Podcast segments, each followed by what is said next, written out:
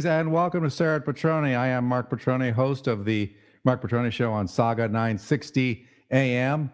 I am joined by Richard Syrett, my colleague at uh, Saga 960 AM. His his show can be listened to from 4 p.m. to 6 p.m. every day. Well, from Mondays through Fridays. Mine is on in the mornings from 9 a.m. to 11 a.m. Eastern. And we do this segment together because it's a hell of a lot of fun. Richard. Hey, Mark. Thank you, buddy. Great new opening. I love it. hey, you know, I actually composed that piece of music. I played it. Really? I mean, yes, absolutely, man. This I don't want to pay anybody else for a piece of music. I mean, and the stuff you get for free is crap. So it's all crap. It's crap, I tell you.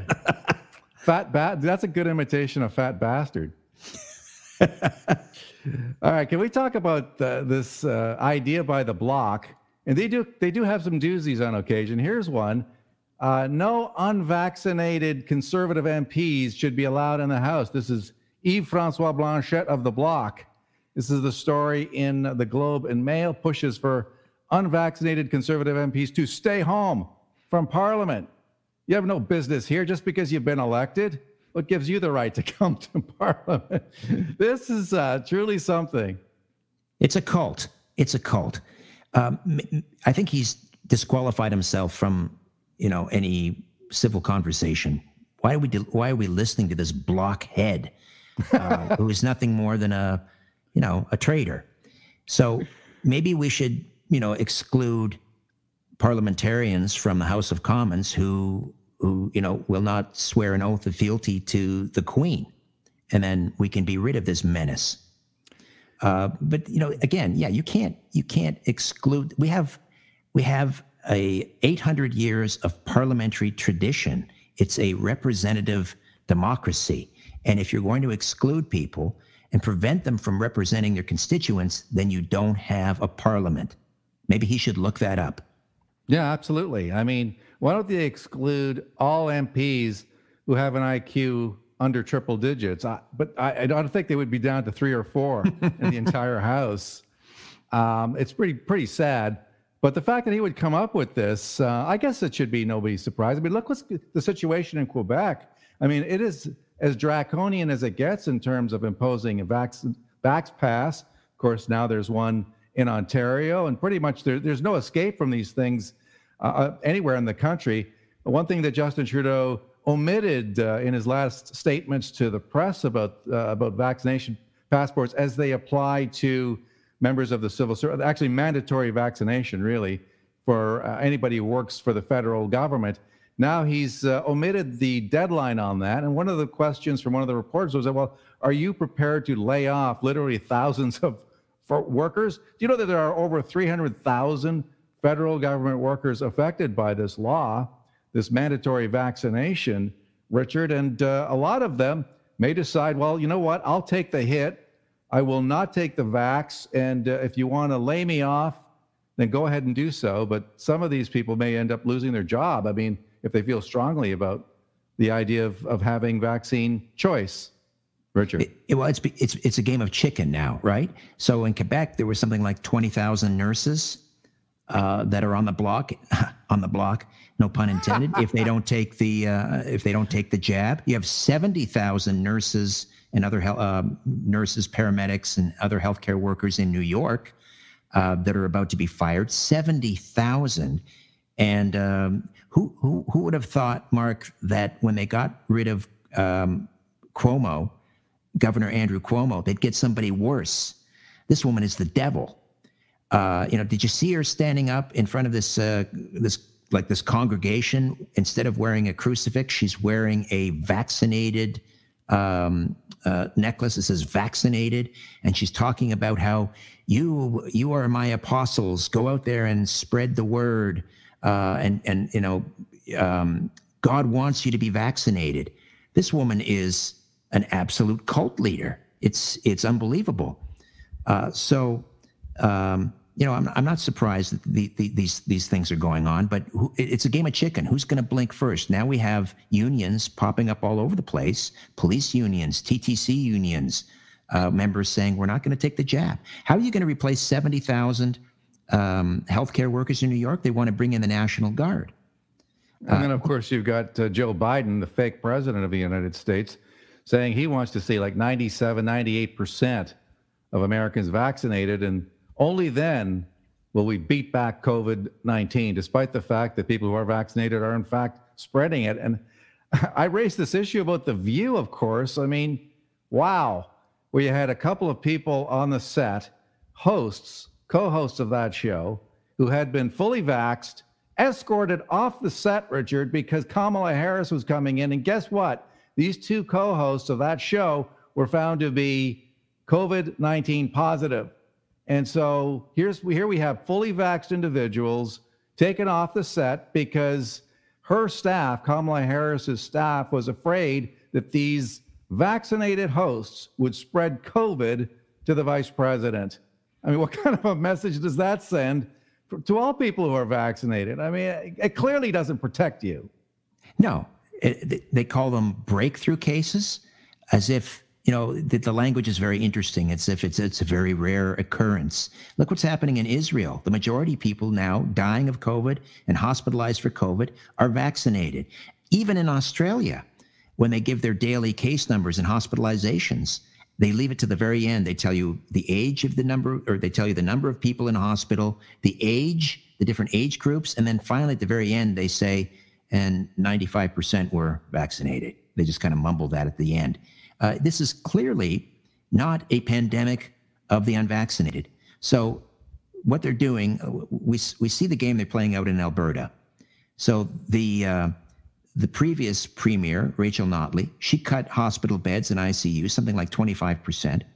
Then they, um, so they ration healthcare and they ration the number of beds. And then they, um, they inflate, artificially inflate the number of COVID cases.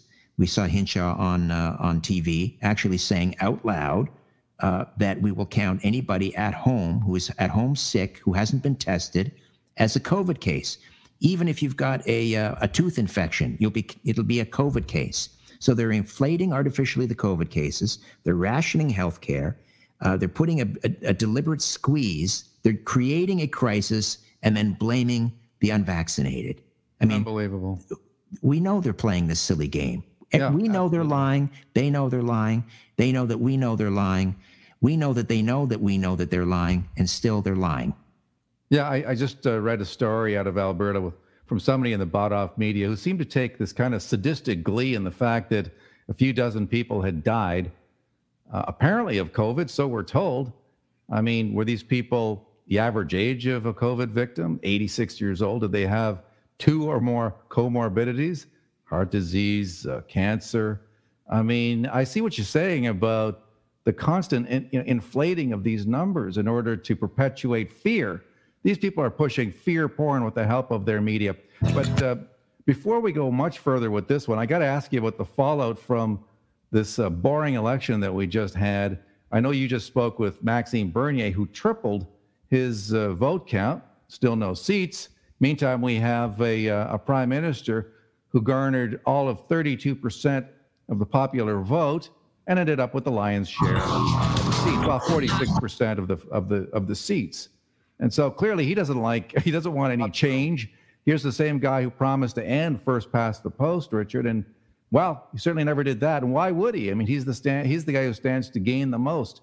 But I'm also hearing that Erin O'Toole, the leader of the Conservative Party of Canada, is looking around and rather than accepting any blame at all for what happened, for the loss, he's blaming everybody else from firearms uh, rights people to uh, you know unvaccinated conservatives out there, to people who don't want a carbon tax. It's everybody else's fault but Erin O'Toole's. What happened to the buck stops here, Richard? What right. happened to leaders willing to accept the blame and the responsibility for failure? What happened? Clearly, the conservatives don't have such a leader right now. No, so just continuing in this fine conservative tradition of crapping all over their base, the people that volunteer, the people that donate, the people that you know organize. Uh, yeah, and and this is why they they won't get elected because they don't have a leader with a spine, they don't have a leader with a moral compass, they don't have a leader uh, that actually believes in something. Uh, he will say anything to anyone at any time if he thinks he can get him a vote. And then once you know he's in, when once he's uh, anointed as leader, he just turns around and does the exact opposite. I mean, he's just a, it's a total crap show. It's a total disaster with this guy. Uh, I mean, he didn't do any better than Andrew Scheer. Um, and um, I know that there's a, a, number of petitions now floating around. I think they they outnumber the petitions to keep him on, or the number of signatures are like double or triple uh, those uh, that, that want to keep him on. So I think his days are numbered. Well, I'm hearing that, in fact, he's going to double down on this idea of pushing lefty policies. Uh, he wants a, a, climate change policy that is a lot tougher than the one they tabled, this uh, carbon levy.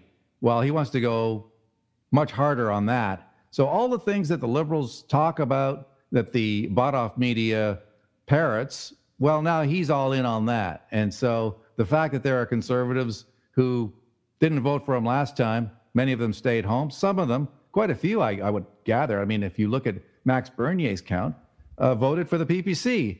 And so I would suggest to you that if uh, if Erin O'Toole wants to go the same direction and the party decides to keep this bozo around for yet another beating that uh, we we might see a, a, Max Bernier that in fact does win seats around, you know, next time around if there's an election, say 18 months from now, as Prime Minister Trudeau suggests there might be. Who knows? Bernier may win his seat, and the party may do a lot better if they triple their their uh, seat count or their vote count rather next time around.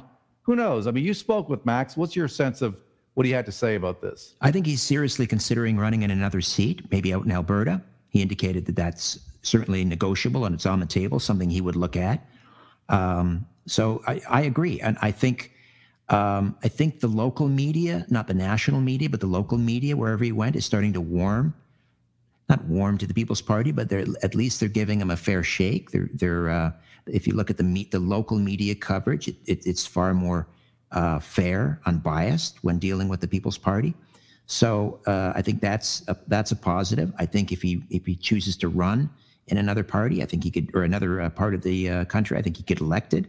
Uh, and and getting back to Erin O'Toole, yeah, I actually, as you sort of um, frame it in that way, I hope he does stay on because I would love to see the Conservative Party just absolutely decimated.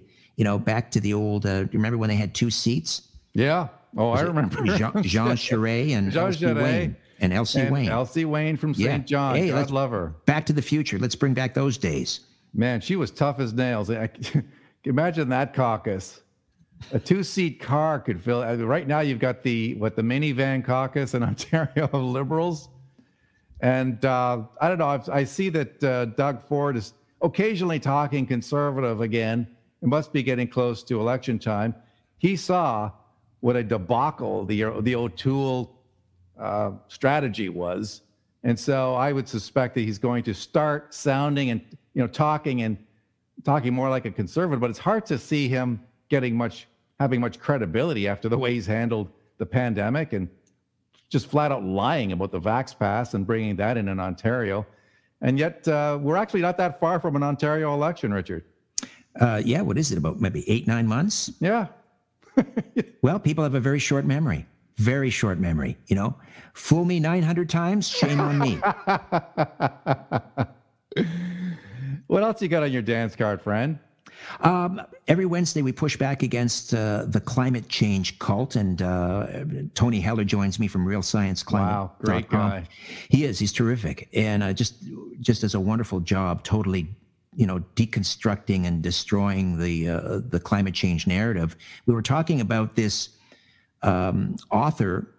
Um, he's an eco terrorist, basically. He wrote a book called "How to Blow Up a Pipeline." and he's advocating for violence and you know willful destruction and and and terrorism. He was invited onto the New Yorker magazine's uh, weekly podcast, uh, and they gave him this platform to advocate for violence. Uh, and that we need to, you know, destroy uh, pipelines and infrastructure and blow them up if necessary. So, you know, this is becoming normalized now, and this is a part, again, part of the cult. Um, and when I saw the um, uh, this posted on Twitter, the fact that he'd been on the podcast, and I saw the comments, you know, the, the number of people that were in support of this, it's it's actually quite disturbing. I mean, uh, it's it, it's frightening what's happening. And speaking of cult, the Toronto Star now hinting, Richard, that that lucrative Huawei 5G network rollout is in fact that proposed is actually going to go to Huawei. Of course, our Five Eyes partners that now are the Three Eyes, that Canada seems to be on the outs. They seem to have known something was up because all of a sudden we're getting the Toronto Star, which is basically an extension of Liberal Party communications uh, infrastructure, seems to be hinting that uh, Justin Trudeau is about to give the go ahead to Huawei's 5, 5G rollout. I mean, that has been warned about as a security risk to Canada. We know that China spied on and destroyed Nortel and stole a much of, you know, through corporate espionage, uh, much of the technology that Nortel had. They decimated and gutted a great Canadian company. And now what? We've got to pay the Chinese for a 5G network, a courtesy of Huawei. After all this stuff with Meng Wanzhou, I don't know. I hope it doesn't happen, but I smell a rat here. I think I think Trudeau's about to give them that big fat contract. I agree with you. It wouldn't surprise me in the least. He is so compromised, and as are many federal politicians, so compromised at this point. Uh, the, the, total communist Chinese infiltration in this country, I think it's it's pretty it's pretty well complete. I don't know how we can roll this back at this point. Uh, but you're right. Uh, you know, to uh, to give Huawei the the 5G uh, contract is um, it's just an invitation for abuse. But again, this is this is part of he sees China as the blueprint uh, for where he'd like to see Canada go. So we shouldn't be surprised. In the meantime, the Aussies, the Brits, and the Americans see Justin Trudeau as a potential security risk, and they're keeping them, keeping him as far from the far out of the loop as is humanly possible on anything important, like you know trying to contain military uh, expansion by the Chinese. No wonder they didn't want anything to do with Justin Trudeau when they formed their little uh, three eyes. I mean, uh, hardly a surprise. But what, no. man, we've really gone down a dark road with this prime minister. Well, Rich, let's hope this is rock bottom, but I'm not convinced. how, much, how much further do we have to fall at this point? Who knows? Thank you, Richard. It's been a lot of fun as always. My pleasure. Anytime. All right, Richard Syrett. Catch Richard's show. It's terrific. He's got the best show on, well, the second best show on Saga 960. I have to close that before I uh, somebody's trying to reach me. All right, let's try that again. Anyway, uh, my show. I'm only kidding, of course. Richard has a terrific show at the in the afternoon. He absolutely does. And uh, my show is on from 9 a.m. to 11 a.m. Eastern. And that's it for this edition of Syrett Petroni. Hope you enjoyed it. We'll see you next time. Bye bye for now.